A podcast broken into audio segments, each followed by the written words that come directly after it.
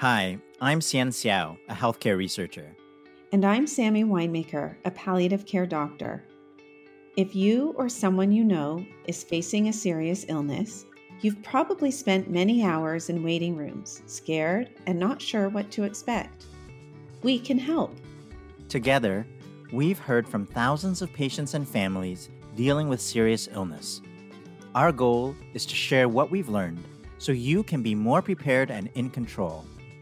This is the Waiting Room Revolution, and it starts right now. Welcome back. It's Hsien and Sammy. It is the last key for our Waiting Room Revolution, which is called Invite Yourself. And it is the key about inviting yourself to the conversation. It ties up a lot of the keys that we've been talking about for the last several weeks. We often hear how patients are waiting for the healthcare team or the doctor to bring up the news or to bring up if something else is going to happen. And they're just sort of waiting for you know the penny to drop and they're just left waiting. Something that we often see is that patients and families are naturally respectful. They naturally want to be well behaved and patient and you know be really good patients. And so what tends to happen is that they wait for their doctors and nurses to invite them into having conversations. So they hesitate to offer information and they hesitate to ask questions because there's this blinded trust in the doctor and nurse that when information needs to be shared, well, my doctor and my nurse will just share it with me. And if they're not asking me stuff and not telling me stuff, then obviously we just continue to cruise along. But that's not the case because, on the other side, doctors and nurses assume that if patients and families want more information, that they'll ask. And if there was something that they needed to know about the patient or family, that the patient and family would just offer that up.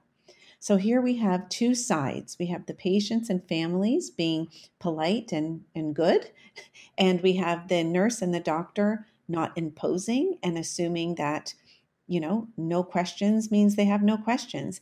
And then as time goes on and the illness becomes busier and this pattern is set in motion, a big, huge gap starts forming where no one's really communicating, both sides. They're just, it's like a code of silence. No one's asking questions, and often they're not getting information. And this can be very, very dangerous. Okay, so help me understand how not having all the information is dangerous. What happens is is that uh, communication lines are closed, and then families and patients are left with whatever is shared with them, which might not be the information that they need to plan ahead for their own life.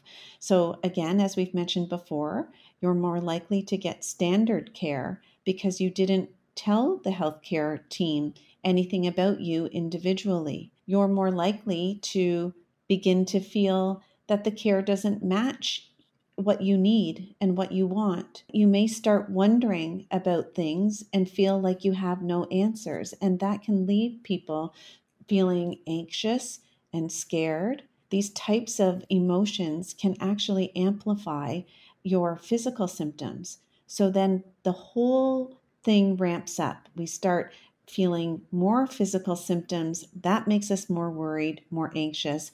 We get more worried and anxious. We have worsening physical symptoms. And really, when you get to the underneath all of that, often it is that a patient and family is feeling mismatched with the care that they're getting and they're feeling like they don't have the answers that they need. Yeah, that makes sense. I think it can be dangerous in another way as well when you're waiting to be invited to the conversation and you're waiting and waiting and waiting it, you're off you're you're losing time time to prepare time to come to terms with what's ahead time to have these moments to enjoy the life and the time that you have because you're spending the time anxious and worrying about i wish i had asked that question and i really still don't know the answer to this and that.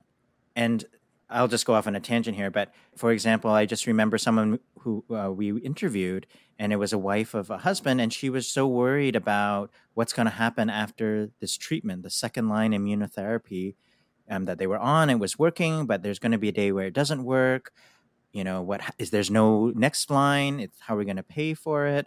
These were all things she was worried about, but she would not ask the oncologist because she's like, she's so busy. And if it's important, she'll tell me. And she was getting all the signals of how positive that we should be because he's doing so well on this drug and most people don't respond. So she never asked about the questions that she was really thinking about, which was about the future. And so she was just very worried and she could never ask in front of her husband because she wanted to stay positive. And so the cycle continues until one day, you know, she'll be told there's nothing more we can do and it'll be very close to, you know, to death's doorstep. So it's very easy to see how this happens. And I think we're really trying to jolt people to realize you can change that storyline. Most of the illnesses that we're referring to in these episodes are progressive illnesses. They don't stay the same from beginning until the end. They change over time. There are twists and turns, and there should be lots of questions about what's next, what's happening now, if an illness just stayed the same the whole time, there probably wouldn't be as many questions. But remember, these are illnesses that we know from the get go are going to change over time. They're progressive. There will be a need for decisions multiple times during this illness process. And it is important to know that there should be a lot of questions that come the way of the healthcare team uh, every single year, there's going to be a different host of new issues that are going to be presented to the family. Um, and then at some point every month, and then at some point every week, and then at some point every day. So people can't afford to just sit back and just wait passively for information coming from the doctor and nurse. Unless they want to be in a very reactive rhythm with the healthcare system if they want to stay ahead and they want to plan and want to be proactive and want to maintain control, maintain a sense of themselves, and free up time to do the things that they really want to do, they better start asking questions and seeking information. Can you give us a sense of what some of the questions that you would ask along the way, say, right at diagnosis of a serious illness? If it were me, I'd be starting to ask lots of questions right from that point forward. Questions like How serious is this illness? Have you seen this illness before? What does this illness look like over time?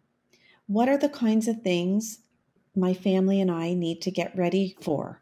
I would be offering the practice information about myself, about how much information I'm interested in and when I would like to receive information and how I would like to receive information. So if it was me, I'd be saying, Doctor, don't forget, I'm the kind of person who likes lots of information. It makes me feel more grounded when I know what's ahead. Please tell me straight up. I don't want things sugar coated. I want things told frankly to me so that I can deal with them because it's my life. And if you're thinking, I need to know something, please tell me. Don't hesitate. I want to be openly communicating with you. So these are the kinds of things that um, are important right from the beginning. And it reminds me of when partners renew their vows with each other. You know, after being together for a very long time, they decide, okay, you know, let's recommit with each other. Well, in the very early stage of an illness, it's important to sit down with your healthcare team and renew your vows together. You know, this is a game changer. Uh, I now have this illness. Um, how are we going to walk these roads together? So I think if I were to summarize what you're saying, a key take home is to share, share, share, and ask, ask, ask. Yeah, share a lot about yourself and your preferences and ask lots of questions, whatever is on your mind, so you can start preparing and being proactive.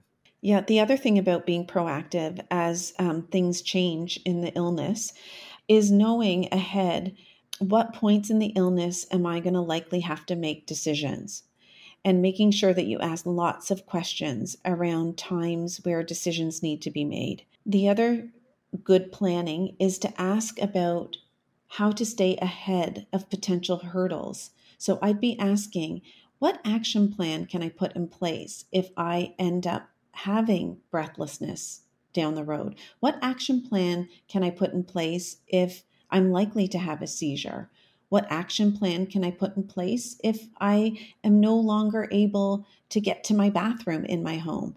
So, action plans are extremely important, and we, you don't want to have to find the action plan in a crisis and when you're needing it. These are the kinds of things you want to plan ahead. So, in a way, we want to ask questions about the here and now, and we also want to ask questions about the future. So we want to toggle back and forth, uh, asking questions in this kind of time travel.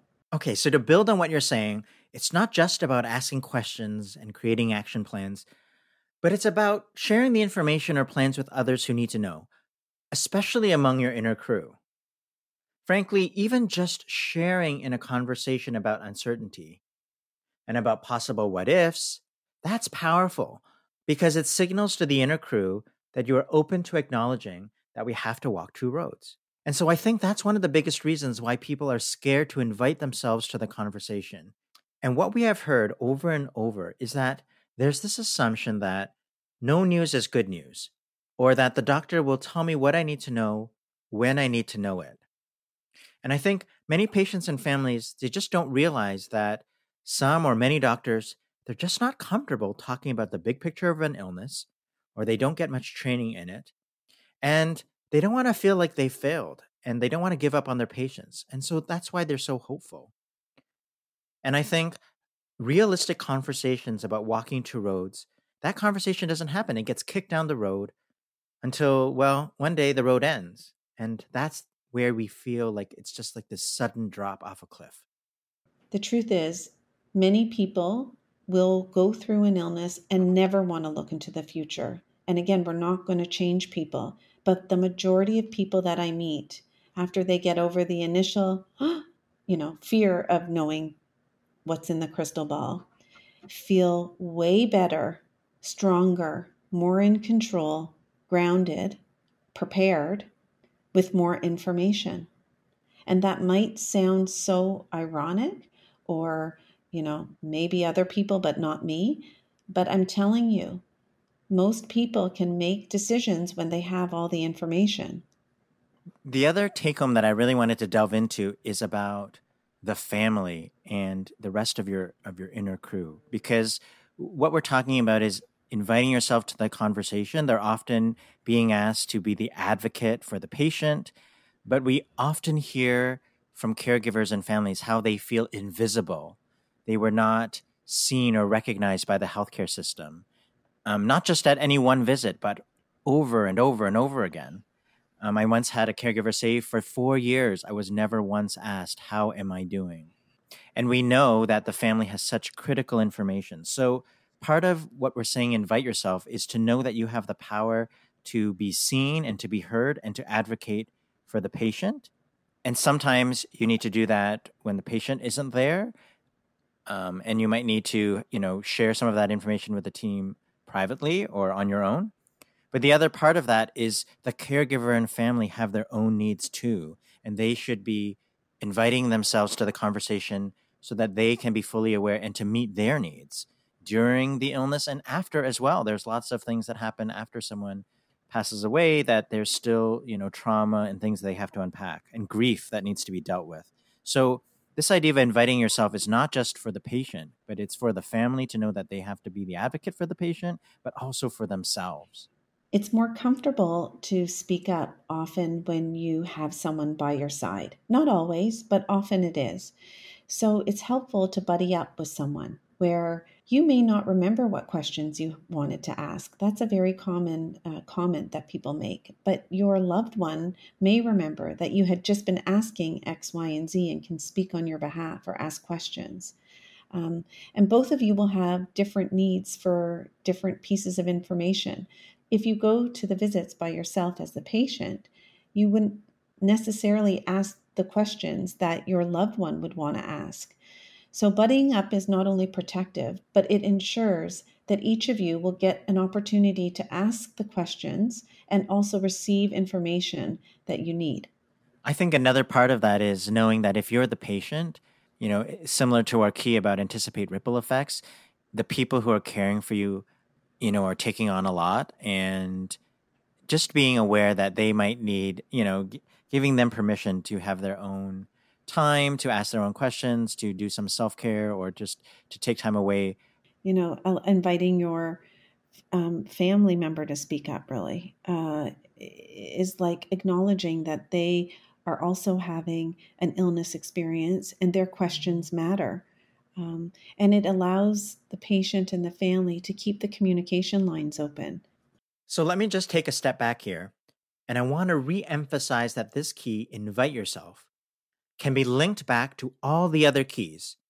It is the foundation for the waiting room revolution, which is ultimately about the idea of taking back control of this illness experience.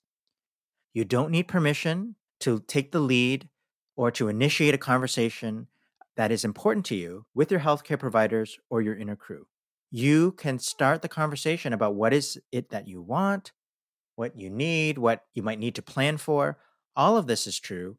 And that is the way that you can be more prepared and proactive about how to manage the future. And the earlier you start, the more time you will have. And that's how you get more control and more choices. So don't forget where this whole movement has come from.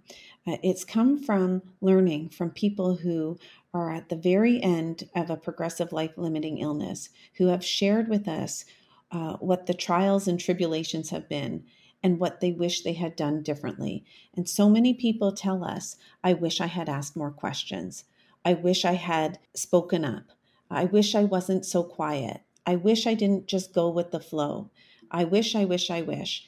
And so this is why Hsien and I have said, well, you know, then we need to think about how can we change the illness experience for patients and families given that that's what they're telling us.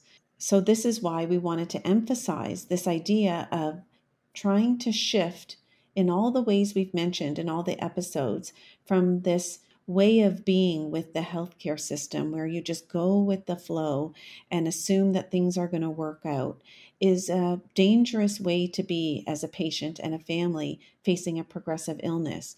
It's much more protective for patients and families when they are woke, when they have eyes wide open, when uh, someone on their informal team and their crew is willing to seek and receive real, truthful, honest, open information. This is the most protective way to keep you and your family feeling grounded and in the know throughout the entire illness journey. It's the way that you'll be able to make decisions that reflect who you are, that honor how you've lived your life, and the way you want things to unfold.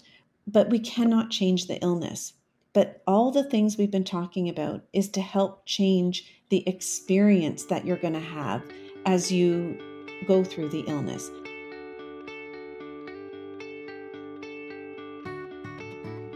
Okay, so let's bring in a guest at this time. We're going to introduce to you Tricia, who is Sammy's best friend from childhood. And we're really glad that she joined us because she has a story to tell us that can illustrate Invite Yourself well. So thanks for joining us today. Thank you for inviting me. Can you tell us a little bit about your story of caregiving for your dad? So, about 10 years ago, my dad had throat cancer and went through treatment. At that point, it was going to be curable. Uh, he went through radiation, they removed something from his vocal cord, and that was the end of that. And then about a year ago, he received the news that the cancer was back. And he was told this time that there would be nothing that they could do. There were no treatments, no radiation, no chemo, no surgery. It would be too risky. They told him that it was terminal. So, and that he would have about, and I was like, terminal? What? Did they actually say terminal? Like, I remember being so questioning that word and what that word meant. And six to 12 months he would probably have about six to 12 months. Is it six or is it 12? I kept wondering. Anyway, so that was that. How long did he, um, did you have with him after that? So, it's so crazy, but he actually had about six months. And so after the news that the cancer was back, what was that journey like? Yeah, so he, basically, uh, my dad didn't accept that news, but he didn't want to give up. So he persisted and persisted and saw other people. And it turned out they decided that they would go with a very radical treatment plan for 50 treatments. So he was going to have um, for five weeks, twice a day radiation. And my dad lived in the West End and he was going to go back and forth twice a day for these treatments. And it sounded pretty awful, but he really wanted to do it. And the hope was that it would shrink it, the tumor enough. And, um, you know, he was having trouble swallowing and that it would, you know, that he, he could prolong things. He knew he would not be cured, but there was still this big question like, what, would, what was the end result going to be? About three weeks into the treatment, after all the taxi rides and drives back and forth, um, he couldn't do it. He was dehydrated. Um, his swallowing during that whole time, and we kept thinking, is it because of the radiation or is it because of his cancer? But he was starting to not really be able to eat enough or get enough in him. And he was losing so much weight. And he, they ended up admitting him to Princess Margaret, which was actually the best news because so they suspended his treatments. He was devastated because he only wanted to get to the 50 treatments so badly. And he, they were able to resume them and he did finish his treatments 50 treatments and rang the bell. It's all he wanted to do there. It's actually the gong. And um, so he was so excited. He finished that on christmas eve and i drove him home and a week later he ended up back in the hospital okay so tell us more about that hospitalization and what happened. Close to the end of the treatments beginning of december at princess margaret he couldn't swallow it all anymore. And um, he had aspirated and all this stuff, and he they did a put a G tube in, I think it's called. And um, now the now it was like, oh yay, here's the nutritionist, and she here you have to have five boxes of bottles of this, and oh, and it was this whole stupid plan, and um, he couldn't get enough of that in him either. He was doing it through a syringe at the time. It was a disaster.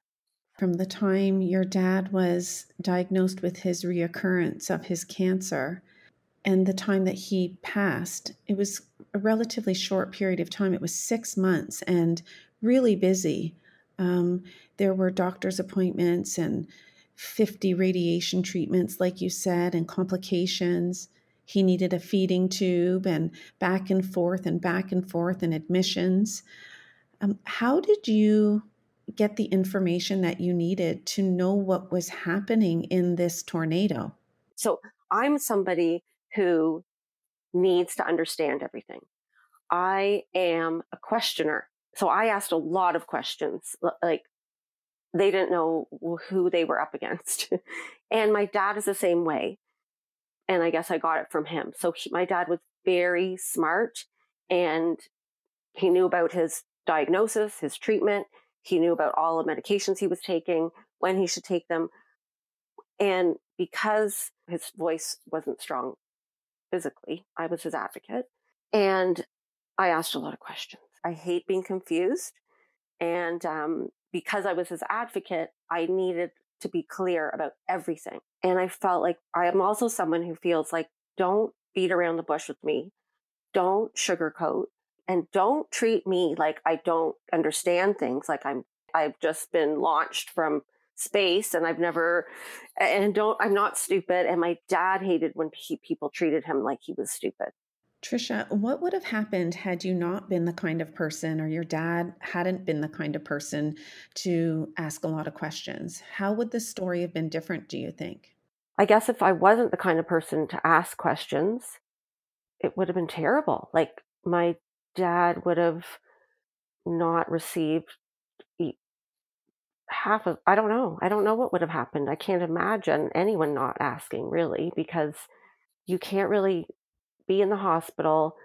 You can't be dying and just leave it to to them to take care of you. Okay, so Tricia, let me ask you this question. Was there a situation that arose where it was important that you you invited yourself to the conversation? Sort of like with the feeding tube, I guess. It was like my dad at one point, he thought, well, a feeding tube's going to go in and at least for six weeks. You know, my dad's dream was to swallow again and have the, not have a feeding tube and be able to play golf. And um, we were thinking the feeding tube was temporary, and we had to really say, "Is this feeding tube ever coming out?" And he said, "No, it probably won't." Um, so, but we really had to ask that If we didn't ask that, my dad probably would have thought that he was going to swallow again. Oh, and he was always nauseous. And I kept saying, like, maybe he doesn't have to have so much of the food. Every time he, he gets a feed, he's nauseous. Oh, well, let's just, we're going to switch the tube to the, a different tube and, you know, slow it, slow it down a bit. And I remember asking, like, is there, like, why? What's the point of making, of having him have a little bit more food if in the end it doesn't matter? I remember the months that you were going through this journey with your dad. I remember it very clearly because it wasn't that long ago and we spoke so often. But what I remember was that you were constantly very, very confused about what was being said. The information wasn't presented to you in a way that you could understand it. So a lot of the time we spent on the phone was about decoding the real meaning behind what doctors and nurses were saying to you and the bits and pieces of information that they were offering. You needed help stringing it all together and you needed um, help figuring out exactly what the meaning was behind it. And did they really mean this or did they really mean that? There was always this like, oh, um, you know, great, you're doing great, your oxygen level's great today, or awesome, no temperature. And I don't know, there was just times where it was like, really? Like, okay, so, so how, why is that so awesome? Like, there was always a big focus on, you know, what they were going to do next and the treatment and the feeding and how much did he eat today. And there was always this focus on those little like things. It wasn't ever really about the big picture because I remember thinking, okay, but then what? I kept thinking that. I kept thinking, but then what? Like, so we were told that there was no cure and there was nothing they could do, and they brought in all different people, but nobody was still ever saying, and this is what this means now. This does mean that you're going to die soon. And we had to really pull it out of them. Well, and there's not much more. And my dad was like, and they said something about, well, so we're going to talk about you know, maybe palliative care. And at that point, I was like triggered. What do you mean palliative care? Until we, um, my dad decided he wanted to be at home, not to go to like a hospice or, and I, and I still was questioning like, well, what, what does it mean? Like, and the doctor was like, well, to qualify for palliative care, a doctor at the hospital actually has to claim that the patient maybe has less than three months or prove it, or I didn't know what they meant, like to get that type of care. So I was like, oh, so what are you saying then? That he has less than three months to live now? Yeah, again, these are examples. It sounds like where there was a lot of talking happening, but you kept wanting to understand what did it actually mean. They would say A or B or C, but you didn't know how to put that in context of the big picture. You knew his illness was incurable. You knew he was going to die, and so did he. But when they came every day and said things about the day to day business of his cancer, most of your questions were coming from a place of, okay, well, what does that mean in the big picture? What does that mean in the long run? What are you really trying to tell me? Am I supposed to read into that? Um, you kept, you were in a position of always having to decode yeah, that's a good way of thinking about it. That a big part of inviting yourself is always having to decode what healthcare providers are saying. So in this case, was your father close to death or not? After having to ask and ask and ask and ask about, you know, which we got enough of, of what stage he was at in his in his illness. Once we found that out, we had a whole other challenge ahead of us. Once we found out where my dad was at in his illness, we at that point it allowed us to focus on the goals and what was most important for my dad and for us, and that was the goal of of comfort. And it was frustrating because every time we had a new nurse or a new team, it felt like we had to ask them if they understood what the goals were for my dad. It was like we were renegotiating each time. So, had we just sat back and gone with the flow, he wouldn't have had his needs met, or his care wouldn't have matched his desire for comfort. Can I ask a different question, Tricia? Another message we talk about is how important caregivers are to the equation. But they are at high risk of burnout, sometimes because it's easy to be ignored by the system or because they always put their needs last. And so I'm curious, what was your experience like? You know, I was working at the time. Uh, I had my daughter and I have two teenagers. One of them was at, at the time, and I was juggling a whole bunch of stuff. I was running back and forth. I went to the hospital every single day. Um, I wasn't really eating a whole lot because my dad wasn't eating, and so I never ate there because you know I never wanted to walk in with food. I felt like that was kind of rude, or even a drink. So I was burning out for sure. I was on autopilot, and there were times that that we were ignored for sure. Um, or you know, I put the nurse would say, "I I paged that doctor. They're going to come soon," um, and they didn't because they're busy. Uh, so we we wait, many days went by where things could have happened and didn't happen. Do you have any final advice for listeners, those who might be afraid to rock the boat or invite themselves to the conversation? I can see how someone might feel, especially if it's not in their personality, to be a firecracker like me um, and bug people. I guess I could see how you might think, "Oh, doc, they're busy. The doctor, oh, oh, they said everything's great. They came in, they did, yeah, mm, they okay, and and they can just you know maybe think well they haven't come by today because they're busy don't bother them we don't want to get on anyone's bad side and i mean my dad did used to joke saying he never wanted me to rock the boat about anything like i think people maybe are afraid to to do that but i you really can't you really can't be afraid you just have to go with your gut and speak up respectfully Tricia, thank you so much for sharing your story about your dad. Thank you. Thank you for having me.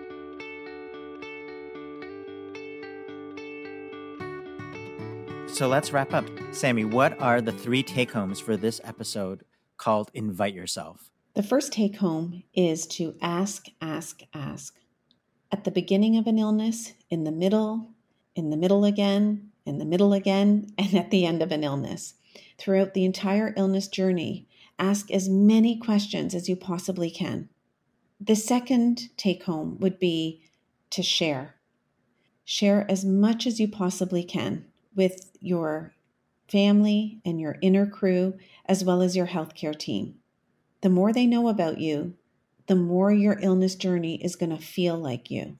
And the third take home message would be it's not just about the main actor, um, the patient it's about the supporting actors as well. Um, so, what I'm referring to is the caregivers. The caregivers are as much a part of this story and the journey as the patient. They have to journey with the patient and they will also have their own illness story as well. And so they too need to be invited to ask, ask, ask, and share, share, share. Caregivers, don't be invisible. You are important members of this care team and have a lot to offer. And you need to be acknowledged for the journey that you're going through as well. Don't wait for doctors to invite you to the conversation. You can be the initiator. You can take control, ask questions, plan ahead, and do it. The earlier you do it, and the more often you do it, what we've learned is that they're going to get more information and the experience is going to be it's going to be better. They're going to be more prepared and more proactive because they were more aware and not so in the dark. So far, we've been talking mostly about the beginning and the middle of the illness journey, and all of these episodes have been helpful, hopefully, to build your confidence and skills and given you snappy ways to get what you need um, right from the time of diagnosis. The next episode is going to be focused on the last chapter of the journey.